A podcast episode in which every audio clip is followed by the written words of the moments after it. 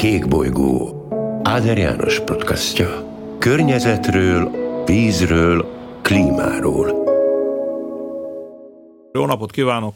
Tisztelettel köszöntöm a podcast hallgatóit. Vendégem és beszélgető társam ezúttal ifjabb Csikán Attila, közgazdász, az Alteo nevű cég vezérigazgatója, a Magyarországi Üzleti Tanács a fenntartható fejlődésért, ez egy nagy nemzetközi szervezetnek a része, ez fontos tudni, annak az elnöke, immáron ötödik esztendeje. Az Alteóról talán három mondatot azért még mondanék, a sajtóban volt, aki úgy jellemezte, hogy a magyar zöld energiás vezércég, és nem csak áramtermeléssel, hanem hálózat szabályozással is foglalkozik a cég. Ennyit röviden a bemutatkozás, és nem tudom, Attila esetleg valamit hozzátennél mindenhez, amit elmondtam, valamivel kiegészítenéd, anélkül, hogy egyébként hogy a cég reklámjával foglalkoznak, mert nem ezért jöttünk össze, más tesz majd a beszélgetésnek a tárgya. Jó napot kívánok, én is köszönöm szépen a meghívást, üdvözlöm a hallgatókat. Köszönöm a, az összefoglaló, hogy egy mondatban gyönyörűen elmondtad, hogy mivel foglalkozik a cég. Hagyj egészítsem ki egy másikkal. Mi a megújuló energetikával, és azzal foglalkozunk, hogy hogyan csináljunk ennek helyet. Ez egy nagyon-nagyon fontos dolog, hogy Magyarországon nem csak megújuló energiára van szükség, hanem arra is, hogy ennek helyet csináljunk. És eljusson a fogyasztóhoz ráadásul, és stabilan lehessen biztosítani a megfelelő energiállátást. A beszélgetés közepén erre külön szeretnék kitérni, de szerintem induljunk el a KH-tól. A KH ha ebben az esetben szerintem az, hogy az országgyűlés hozott egy döntést, és az Európai Unió is hozott egy döntést, miszerint 2050-re, ez kevesebb, mint 30 esztendő múlva Magyarország klímasemleges lesz, és az Európai Unió is a célok szerint klímasemleges lesz, Azaz, ez azt jelenti, hogy csak annyi maradjunk az egyszerűség kedvéért széndiokszidot és egyéb üvegházhatású gáz, tehát széndiokszidot bocsátunk ki, mint amennyit a természetes elnyelők, erdők, talaj, víz elnyelnek, semlegesíteni, megkötni, felhasználni, hasznosítani tudnak. Pontosan. A tény, most csak Magyarországról beszélünk, Magyarországon 2018-as adatokat fogok mondani, 68 megközelítőleg, kicsivel kevesebb, de megközelítőleg 68 millió tonna volt az éves széndiokszid kibocsátás. A cél az, hogy ezt 7 millió tonnára csökkentsük, tehát egyik oldalon csökkentenünk kell a kibocsátást, a másik oldalon pedig az úgynevezett elnyelő kapacitást, ez erdőtelepítést jelent magyarrészt. A mostani elnyelők azok 5,4 millió tonnát semlegesítenek, kötnek meg évenként, és a cél, hogy ez is megnőjön 7 millió tonnára, és akkor kerülnénk egyensúlyba. Ha úgy teszik a libikóka, akkor lesz egy egyensúly állapotban. Mit gondolsz erről? Ez egy reális cél? El lehet ezt érni 2050-ig? Egyrészt azt szoktam mondani, hogy nagyon vigyázzunk magunkra, mert ez még 30 év és olyan nagyon sok időnek tűnik, pedig én nagyon-nagyon szeretném ezt látni, és szeretnék részt venni abban, hogy ez megvalósuljon. Én azt gondolom, hogy egy cél az mindig akkor reális, hogyha vannak mögötte akciók, konkrét akciók. Márpedig ugye a Nemzeti Energia és Klímaterv, a Magyar Energiastratégia, vagy akár az ebben résztvevő cégeknek a stratégiája eléggé konkrét terveket is tartalmaz már. Akár technológiánként is meg lehet mondani azt, hogy hogyan akarjuk egyrészt a megújuló energia részarányát növelni, növelni, hiszen ugye, ahogy azt mondtad, a mérlegnek két oldala van, és ugye nagyon érdekes az, hogy ez mindig három felé kell osztani, mert ugye van a villamos energiatermelés, van a fűtés, vagy mondjuk így, hogy hőtermelés hivatalosabban, és van a közlekedés. Ezt mind a háromban előre kell lépni, akkor lesz ebből ugye valami. Nagyon sokszor csak a villamos energiáról beszélünk, szép nagy rész az is, de azért a másik kettőt se feledjük.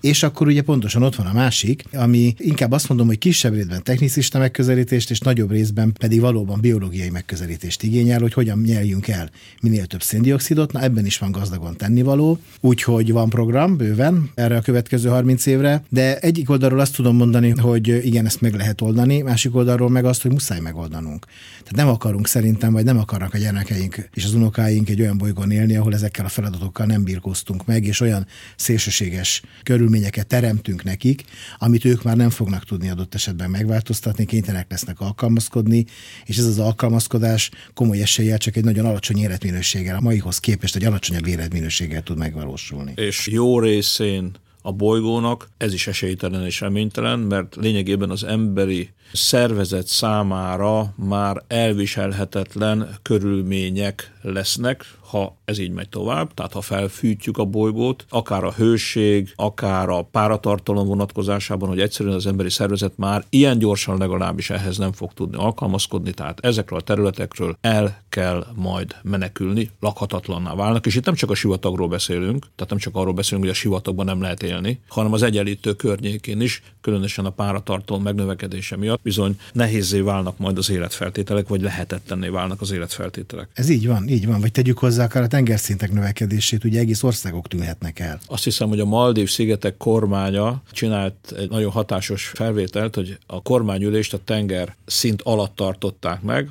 kiválasztottak egy öblöt, leköltöztek oda, mindannyian búváruhát vettek, és egy asztalt körülülve a víz alatt szimbolizálták, hogyha a világ nagy kibocsátói ezen az úton mennek tovább, mint eddig, akkor például a Maldív szigetek el fog tűnni, és az ott élő embereknek el kell menekülni, és itt a víz alatt tartották a kormányülést. Igen, hát ez egy nagyon jó figyelemfelhívás. Igen, valahogy kongatni kell a harangokat, én azt gondolom, igen.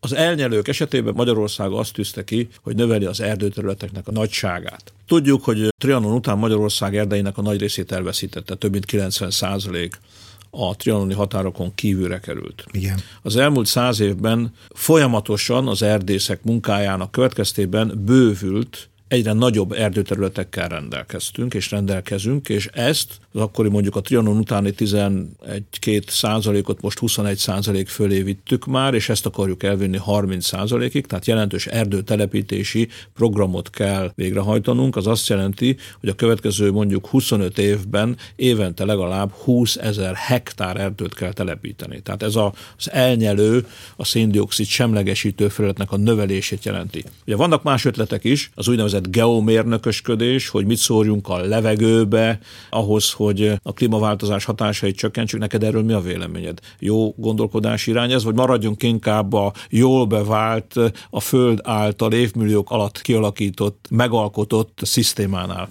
Én hagyd mondjam azt, hogy kellő szerénységgel kell nekiállni egy ilyen témának, és hogyha valaki azt állítja, hogy ő pontosan tudja, hogy ezeknek a radikális beavatkozásoknak milyen hatásai vannak, akkor ez egy nagyon-nagyon bátor ember, és akkor hagyjáljak meg ennél a finom minősítésnél. Ami azt jelenti magyarul, hogy elképesztően óvatosnak kell lenni.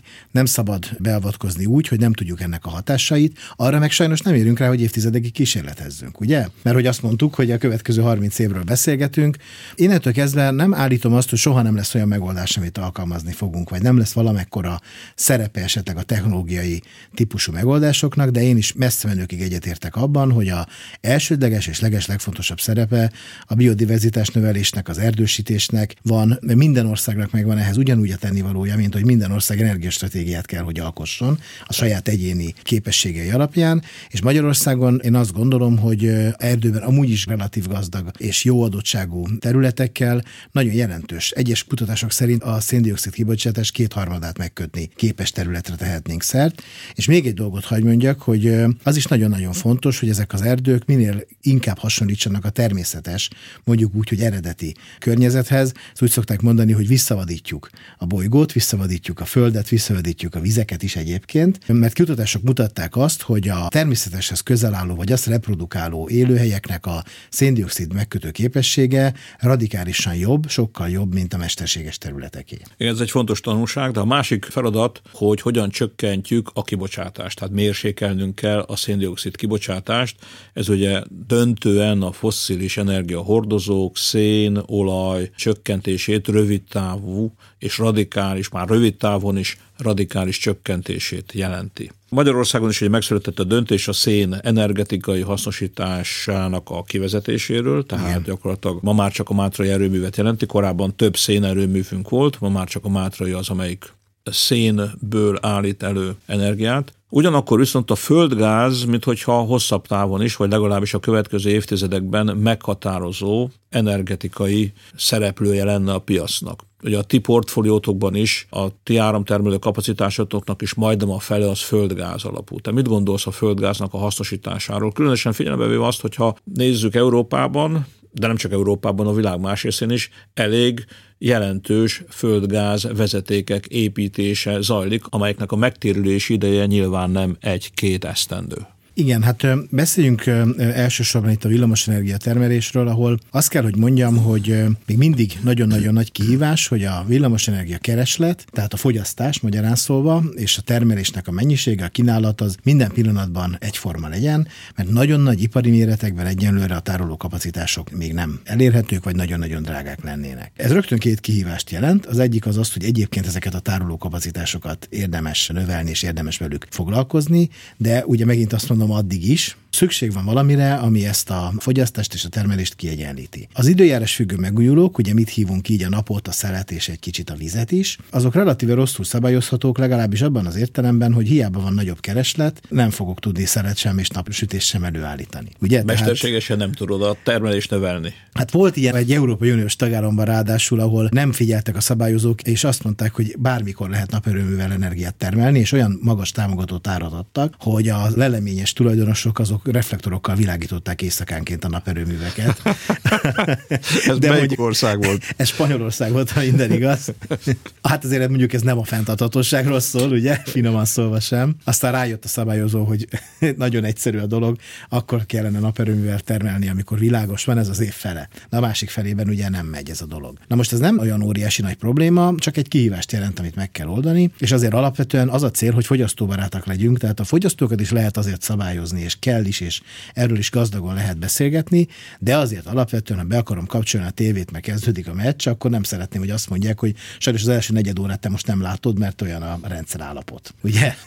Tehát mégsem a fogyasztókat szabályozzuk, nem és viszont a termelők szabályozásához az kell, hogy olyasmi legyen, amit gyorsan lehet mondjuk így, hogy kibekapcsolgatni. És se a időjárás függő megújuló nem ilyen, sem a nukleáris energia nem ilyen. A víz egyébként lehet ilyen, mint tárolóként használt funkció, de Magyarországon nem akkorák az adottságok, hogy ez nagyon jelentős legyen. Ausztriában például ez jelentős az alpok miatt. Tehát Magyarországon és még egy csomó országban ez nagyon hosszú ideig még földgáz lesz.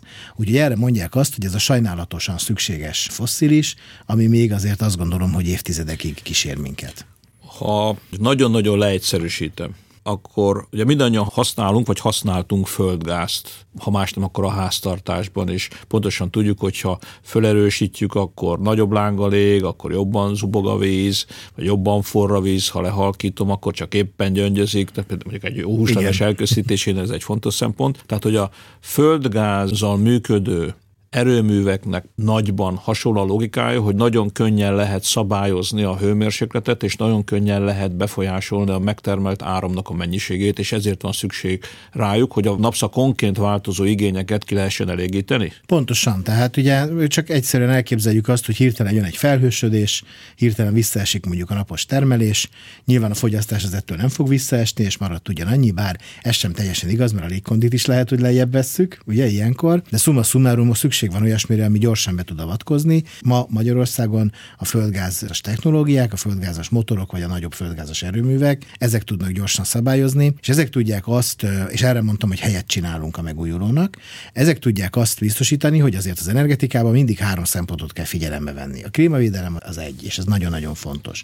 De ott van mellett az ellátásbiztonság, ezt se kell szerintem nagyon részletezni, ez is világosan értető, hogy azért... Hát az előbbi foci hasonlat, hogy, pontosan, hogy igen, tölteni akarom a mobiltelefonomat, meg akarom nézni a filmet vagy a meccset, nem szeretném, hogyha egyébként sötétbe kéne otthon üldögélnem, és így tovább, van, és így tovább. Igen, a sötétben üldögélek a leolvadó mélyhűtőmmel éppen. Hát, ugye? Lehet még, lehet még fokozni, igen. Szóval lehet, és, és, és, ez nincsen, sőt egyébként azt kell, hogy mondjam, hogy Magyarországon a villamosenergia rendszernek nagyon-nagyon jó az állapota tehát nemzetközi összehasonlításban is viszonylag kevés az üzemzavar, elég magas szintű az ellátásbiztonság, és egyébként természetesen ez nem csak a vállalatoknak fontos, hanem azért az iparnak is. Ugye, ahol egyébként olyan technológiai folyamatok vannak, hogy ha én ott megállok és nem vagyok ellátásbiztos, akkor nagyon nagy kárt tudok okozni. Mondjuk egy autógyárban a robotok abban a pillanatban megállnak, amelyik éppen szerelik össze egyébként mondjuk az Audit, vagy a Mercedes-t, vagy bármelyik pontosan, másik autót. Pontosan, és ez amikor a festőüzemben történik, ahol csak egyszerre lehet lehet egy légmentes környezetben felvinni az autóknak a festését, akkor ez nem csak annyit jelent, hogy megállok, hanem le is kell kapirgálni, amit addig odafestettem, és kezdhetem előről az egészet abban a 18 lisztekben, vagy amennyit rátesznek, de mondjuk gondoljunk el egy sörgyárat, ugye a sörfőző mester elkezdi főzni a sört, és kell neki a gőz hozzá, azt én ott megszüntetem, akkor az nem olyan, hogy utána kihűlt ez a lédig, és két óra múlva újra kezdi a főzést. Uh-huh. Tehát ő neki az ellátás biztonság elképesztően fontos.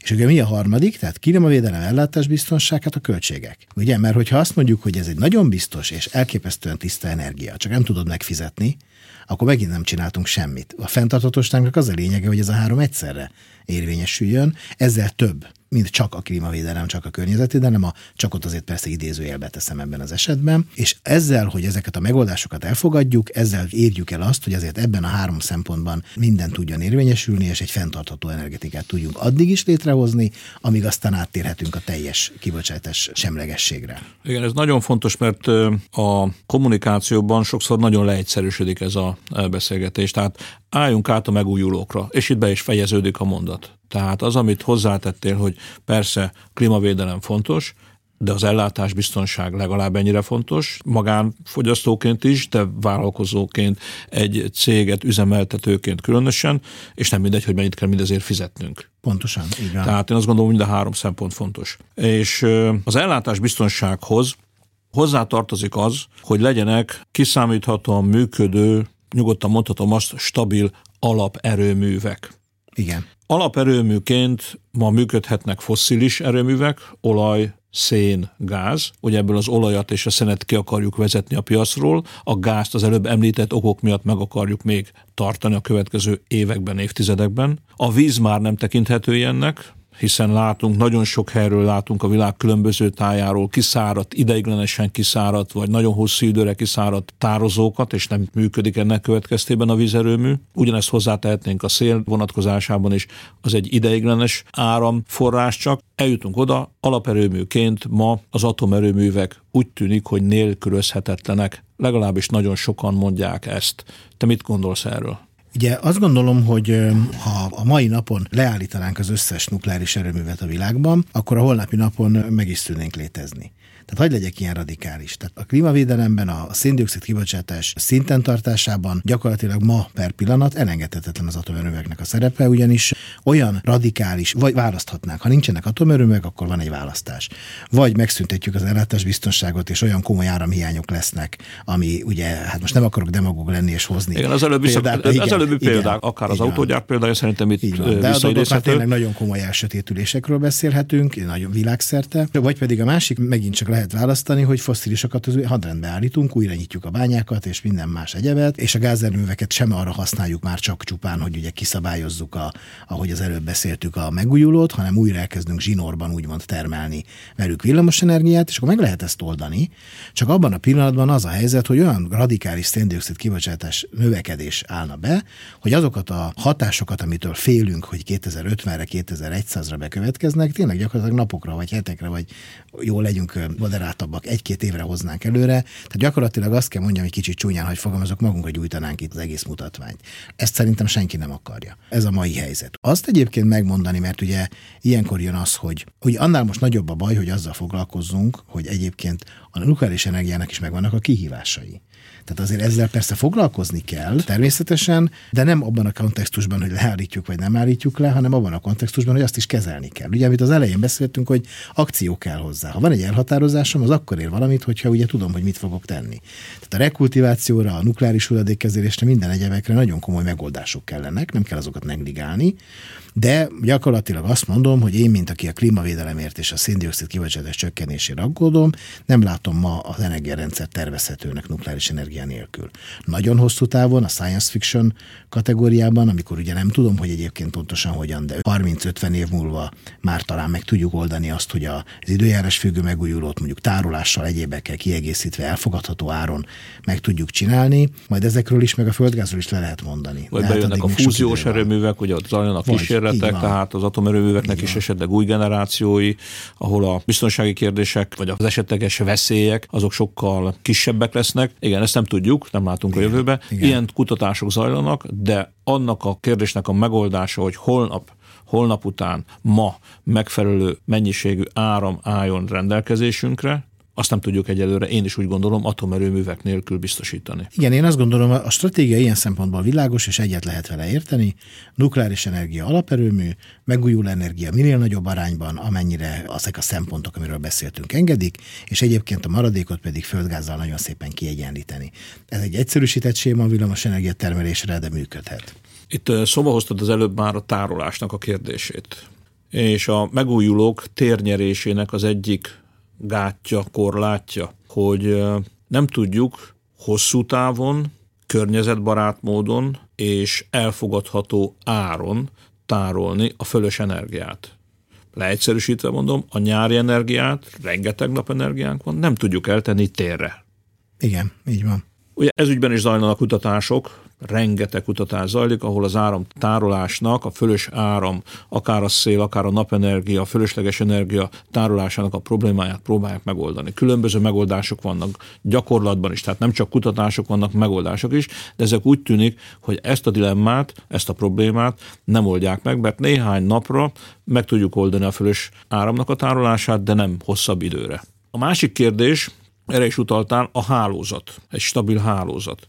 Nekem azt mondták ezzel a kérdéssel foglalkozó szakemberek, hogy ha a megújulóknak az arányát egy bizonyos szint fölén növelem, akkor ez egy olyan hálózat átalakítással is jár, aminek a plusz költségével is a döntéshozónak, hogyha ezt a döntést meghozta, számolnia kell. Igen, ez abszolút így van, és pont az ellátás biztonság miatt, mert ugye a hálózatnak van egy egészséges terhelése, ha úgy tetszik, és ugye, hogyha sok kicsi erőmű épül a néhány nagy helyet, ami a régi fosszilis világban jellemző volt. Ha sokan leválnak és csak tartaléknak veszik igénybe a hálózatot, akkor két dolog történik. Az úgynevezett hálózati kép nagyon megváltozik, ugye nagyon másmilyen igénybevételnek, és akkor még nem beszéltem például az elmobilitásról, ha mindenkinek otthon töltője van, és este 6 és 7 között az elektromos autóval mindenki hazaér és rádugja a rendszerre. Ezer különböző dolog van, ma nincsen társasház, ami azt elbírná, hogy ezt mindenki megcsinálja. Nem így van kiépítve a rendszer. Ezek nagyon-nagyon komoly kihívások, de megint hagy legyek optimista. Egyik oldalról az, ami ma van a megújuló energiában, például Magyarországon, hogy nagyon-nagyon radikálisan elkezdtek naperőművek épülni, akár ilyen nagyobb méretekben, akár kicsi háztartási méretben, és az elmúlt években gyakorlatilag duplázódik, triplázódik a számuk évről évre. Ez a dolog 10-15 évvel ezelőtt a villamos rendszert a sírba vitte volna mert nem volt még rá fölkészülve, mert nem volt sem a digitalizációban, sem megoldásokban, sem hozzáállásban, sem stratégiában azon a szinten, hogy ezt lekezelje. Ma ezt lekezeli. És én azt gondolom, hogy amikor majd nem a néhány százalékról az alacsony kétszemjegyű százalékra megyünk fölfelé, hanem esetleg mondjuk az alacsony kétszemjegyűről a magas kétszemjegyűre megyünk fölfelé, ugyanez van, hogy nem csak a megújuló energiatermelésben, hanem akár a tárolásban, akár a digitalizációban, akár a termelés tervezésben olyan radikális változások zajlanak, olyan fejlődés zajlik, hogy meg fogja tudni oldani, belenő a kabátba ha úgy tetszik, a villamosenergia rendszer. Ha egy laikus számára, mint amilyen én is vagyok, Elmondanád, hogy ez hogyan néz ki, mert ezt a hallgatóknak talán érdemes tudni, hogy most már lassan három évvel ezelőtt egy átadási ünnepségen együtt vettünk részt, ahol Zuglóban egy konténert adtatok át, ahol pontosan ez a fajta hálózati anomáliák kiegyenlítését szabályozó rendszert telepítettetek, de te szerintem pontosabban el fogod mondani, mint én, hogy mire is szolgál mondjuk egy ilyen szabályozó rendszer, mit tud. Igen, hát ugye ez egy energiatároló, és gyakorlatilag azt tudja, hogy miközben már az is nagy eseménynek számít, hogyha néhány másodpercen belül tud egy berendezés reagálni a változásra, ez a berendezés az 50 millisekundum alatt képes reagálni, ráadásul mind a két irányba, tehát tud plusz áramot is adni, hogyha arra van szükség, meg el is venni, hogyha arra van szükség, és ez gyakorlatilag 50 millisekundum alatt a mínusz 100%-ból a plusz 100%-ig képes megtenni. Szélsőséges esetben ez azt jelenti, hogy egy másodperc alatt 20-szor képes változtatni. Tehát, hogyha az a helyzet előáll, hogy nagyon sok napelem van, vagy az előbb említetted, hogy az elmúlt években, most már ötödik éve minden évben megduplázódott a naperőművű kapacitás. Tehát sok kicsi termelő lépett be a piacra, de hirtelen jön egy felhő, beborul az ég, tehát nem is kell, hogy este legyen, és egyszerűen lecsökken a naperőművű kapacitás, és akkor el kell kezdeni, ráadásul, hogyha gyakran változik ez, hogy felhős idő, kisüt a nap, megint felhős idő, kisüt a nap, tehát akkor ez a berendezés, ez segít abban, hogy mi ebből semmit ne vegyünk észre, mint fogyasztók, semmiféle áramingadozás, semmiféle áramkimaradás ne történjen. Ebben segít ez a rendszer? Igen, gyakorlatilag a villamosenergia rendszer úgy van összerakva Magyarországon, úgy képzeljük el a hadsereget, hogy három sorban állnak a katonák. Van az első sor, amiben nagyon gyors reagálásúak vannak benne. Ezek azok, akik ha előáll a feladat, akkor nagyon-nagyon gyorsan tudnak reagálni. Ettől, hogy ők ennyire gyorsak, ettől persze kicsikét drágábbak, és mondjuk ők az elit csapat, ő neki kell addig kezelni a problémát, amíg a következő sor nem jön oda. Ja igen, ez az első sor, ez a mi akkumulátoros energiatárolónk például. Amiről az előbb beszéltünk. Amiről az előbb beszéltünk, így van. A második sor katona az a földgáz, a kicsi méretű földgázos erőművek, ő már inkább olyan perc alatt tud reagálni, egy-két perc alatt már tud. Ő már nagyobb problémákat képes megoldani, belőle már több van, mert nyilván olcsóbban is tud reagálni.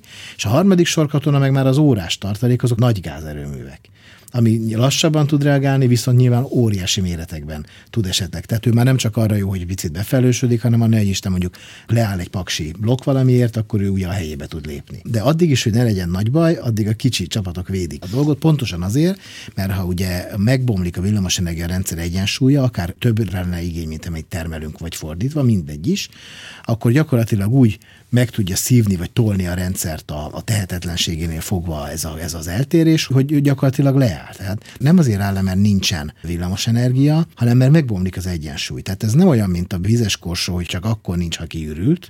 Ez ha félig van, akkor sincs. Hogy, hogy, hogy ezt más, más országokban lehetett ennek a következményeit tapasztalni, pont Németországban ugye, hogy nagyon gyorsan nőtt az elmúlt években északon a szél erőművi, délen pedig a naperőművi kapacitás, és amikor egyszerre fújt a szél és egyszerre sütött a nap egy időben nagy terhelés érte a hálózatot, akkor a német energiaellátó rendszer nagyon komoly problémákkal kellett, hogy megküzdjön. Pontosan, hát ezért van az, hogy ugye Magyarországon a megújuló erőművek is most már lekapcsolhatóak adott esetben a hálózatból, uh-huh. nehogy az legyen, hogy olyan túltermelés van, amit nem tudunk kezelni. Ez nyilván egy szükségmegoldás és időleges, azért ezzel is élni lehet adott esetben, de hát a fölfelé az ugye, ahogy mondtam, a megújulónál azért az nem megy se szélnél, se napnál, hogy fölfelé tudjunk menni, ha kellene, és akkor ehhez kellenek ezek a gyors egységek is, meg hát aztán a többi is. Szépen össze van ez rakva, ki van ezt találva, én azt mondom, hogy itt egy nagyon érdekes az energetika, mert itt az állandóság és a változás egyszerre van jelen. Évtizedekről beszélgetünk, ha megépítünk egy erőművet, az még a leggyorsabbaknál is 20-30 év, ameddig az ott van. Viszont másik oldalról olyan gyors a technológiai fejlődés, olyan gyors a technológiai változás, hogy gyakorlatilag egy folyamatos innovációra van szükség, egy folyamatos találékonyságra, egy folyamatos rugalmasságra van szükség, és a kettő együtt hozza ki azt, hogy megmarad az ellátás biztonság, a tankhajó stílus egy picikét, hogy így mondjam. Nem kell félni, nem borulunk föl, de közben meg haladunk rendesen a céljaink felé. És van egy másik szempont, amit még talán, ha úgy tetszik, tovább bonyolítja a képet, ez pedig az, hogy a magyarországi áramfelhasználás az jóval nagyobb, mint a magyarországi áramtermelő kapacitás. Megnéztem az adatokat 2021. januárjában, a teljes felhasználásunk 4326 gigawatt óra volt, miközben a saját termelésünk ennél több mint 1000 gigawatt órával kevesebb. Tehát ezt más országokból kell megvásárolnunk, tehát a szabályozás és az ellátás biztonság szempontjából ez még plusz kérdés, hogy nem a saját magunk urai vagyunk csupán, nem csak a saját magunk által megtermelt áramra hagyatkozhatunk, hanem bizony importálni is kell, nem is keveset. Igen, ez az érdekesség van, hogy egyrészt importálni kell, sőt, ráadásul át is kell engedni Magyarországon villamos energiát, mert ahol még nagyobb tud lenni a probléma, az a Balkán ahol egyébként sok a vízerőmű, és ha a száj van, ahogy azt te is mondtad, ugye, hogy ezek egyre kevésbé sajnos ilyen szempontból megbízhatóak, akkor nagyon komoly áramhiány tud lenni, vagy akár Olaszországban is voltak nagyon komoly áramhiányok, és akkor Magyarországon engedik keresztül nagyon sokszor ezt az áramot, tehát van egy áramlás, és hát ugye igen, járhatunk úgy, hogy adott esetben ez problémákat okoz, azért alapvetően elsősorban ez az árakban jelenik meg. Tehát, hogyha valamiért sokkal kevesebb a villamos energia, mint amennyire kereslet lenne, ugye akkor az, az kiegyenlíthető, csak az árak fog fognak tőle fölmenni. Drágább lesz ez az egész dolog nekünk. Van még egy kérdés, amit szerintem érdemes megvizsgálni, és itt a, a véleményedre vagyok kíváncsi. Ugye egyre többet beszélnek a hidrogénről, és a hidrogén energetikai hasznosításáról, vegyipari hasznosításáról, ez részben ismert, tehát ugye az úgynevezett zöld hidrogén előállításáról, illetőleg az energiatárolásban játszott esetleges szerepéről. Te mit gondolsz erről? Két dolgot hagy mondjak erre, egy, nem úgy, ahogy tanítják, először egy picit negatívat, utána majd mondom a pozitívat. Amióta én energetikával foglalkozom, és ez már sajnos 20 éve van lassacskán, azóta én egyfolytában hallom a hidrogént. Tehát ez már akkor is jött, és valahogy még mindig ugye nincsen itt. Ami azt mutatja, hogy ez a dolog jóval nagyobb kihívás, mint ahogy sejtettük, és itt hagy utaljak vissza arra egyébként, hogy a biodiverzitásról meg a technokrata megközelítésről beszéltünk, hogy nagyon-nagyon-nagyon óvatosan kell becsülni azt, hogy mennyi idő alatt lesz valami jól használható, biztonságosan. Más oldalról ez is elképesztő módon fejlődik, és az látszik, hogy a következő évtizedben ez azért lehet az egyik megoldás. Mit kell csinálni a hidrogénnal, hogy tárolásra használjuk? Hát azt kell csinálni, hogy vizet kell felbontani, oxigén, ugye H2O ezt, aki nem szereti a kémiát, az is valószínűleg ezt tudja, és akkor kapunk ugye a H2O-ból hát, azaz hidrogént, meg ót, azaz oxigént, amit el lehet engedni, az a baja nem lesz senkinek. És akkor ezzel ugye, hogy erre használtuk a villamos energiát, hogy ezt megbontottuk a vizet, ezzel lett nekünk hidrogénünk, ezt biztonságosan kell tudni tárolni, colony. És hogyha ezt megtettük, akkor bármikor el lehet tüzelni, amikor szükség van rá, és akkor így szépen körbeér a rendszer. Nagyon-nagyon komoly erők mozognak ebbe az irányba, ez lehet az egyik áttörés. Nem tanácsolnám senkinek sem azt, hogy vegyen hidrogén részvegyeket, se azt, hogy ne vegyen. Ez hagyd ne legyen az én felelősségem, de azért, hogy mégis mondják valamit, azt gondolom, hogy ez egy esélyes dolog, hogy ebből lesz valami.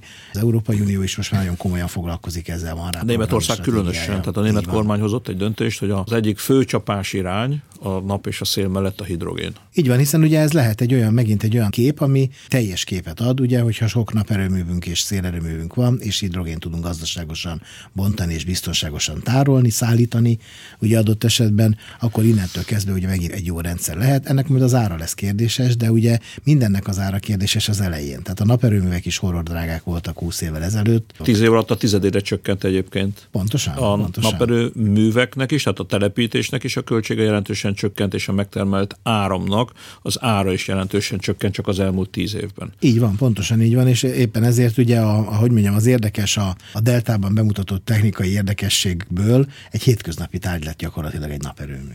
A végére egy aktuális kérdést szeretnék felvetni. A beszélgetés rögzítésének pillanatában már két nap óta zajlik az a klímakonferencia Washingtonban, online formában, ami arról szól, hogy a párizsi célokat hogyan lehetne nem csak, hogy megvalósítani, hanem hogyan lehetne még ambíciózusabb párizsi célokat megfogalmazni az egyes tagországok részéről. Zárójelbe teszem hozzá, hogy egyelőre a párizsi célok teljesítésétől is nagyon távol vagyunk, nem hogy a megnövelt ambíció elérését igen, igen. reálisan tervezhetnénk. Az Egyesült Államok elnöke, Joe Biden bejelentette, hogy a 2005-ös, és ez fontos lesz a kérdés szempontjából, 2005-ös bázisról indulva az Egyesült Államok 42-43 százalékkal akarja csökkenteni a széndiokszid kibocsátását 2030-ra, és aztán 2050-re megcélozza a klímasemlegességet. Most a legtöbb ország, az Európai Unió is, itt mi Magyarországon is, az IPCC is 1990-es bázison szokott számolni.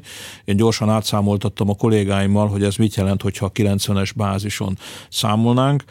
Hát ez azt jelenti, hogy az Egyesült Államok vállalása kevésbé ambíciózus, mint az Európai Unióé. Tehát ha almát hasonlítok össze az almával, akkor még az Európai Unió már 55 os kibocsátás csökkentést vállalt. 2030-ra az Egyesült Államok ennél egy jó 10%-kal, bő 10%-kal csak kevesebbre vállalkozik. Hozzáteszek még egy adatot, úgy, hogy az Egyesült Államokban ma is az egyfőre első, és ez egy nagyon fontos indikátor, erről nem nagyon szoktunk beszélni, az egyfőre első kibocsátás lényegesen meghaladja az Európai Unióét, lényegesen meghaladja mondjuk Magyarországét. Mit gondolsz erről? Igazából azt kell, hogy mondjam, hogy nagyon-nagyon veszélyes az, amikor a klímavédelmet nagyon-nagyon profi szélzesek, marketingesek veszik a kezükbe, és gyakorlatilag arra használják, hogy jó nagy transzparensekre kitéve elfedjék a vállalatnak a céljait, a stratégiáját, vagy akár az országnak a céljait, a stratégiáját. Nem állítom, hogy az Amerikában így van, hanem csak azt mondom, hogy az elmúlt évtizedekben többször is előfordult az, amikor azt látszott, hogy a túl sokat beszélünk a dolgokról, és túl sokat ö, ö, vállalunk be, az igazából nagyon sokszor elfedi a teljesítmény hiányát. Hogy hozzak egy példát, amikor van egy egyetemista, akinek tíz napja van a vizsgáig, és egy 200 oldalas könyvet kell megtanulnia, ugye az napi 20 oldal. Na most, ha ő ahelyett, hogy elkezdene tanulni, kiszámolja, hogy, hogy ha napi 40 oldalt tanul, akkor 5 nap alatt meg tudja oldani, és ezért elmegy bulizni, és 5 napig nem látjuk, ezzel gyakorlatilag nem azt a stratégiát követi, amivel a legbiztosabb vizsgáredményt fogja hozni.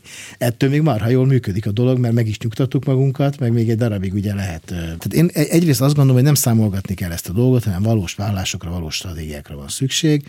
És éppen a Barclay Egyetem professzorának olvastam egy cikkét nem olyan régen, ami erről szólt, hogy az elmúlt évtizedekben nagyon-nagyon sokszor a zaj gyakorlatilag a teljesítmény, a tettek hiányát jelentette. Ez az egyik mondásom. A másik mondásom, hogy én nagyon örülök, hogy végre ezzel lehet foglalkozni egyébként, mert azért azt meg kell mondjam, hogy Amerikának sokkal több a kihívása. Sőt, talán azt mondom, hogy a világ összes részének majdnem, hogy sokkal több a kihívása, mint Európának.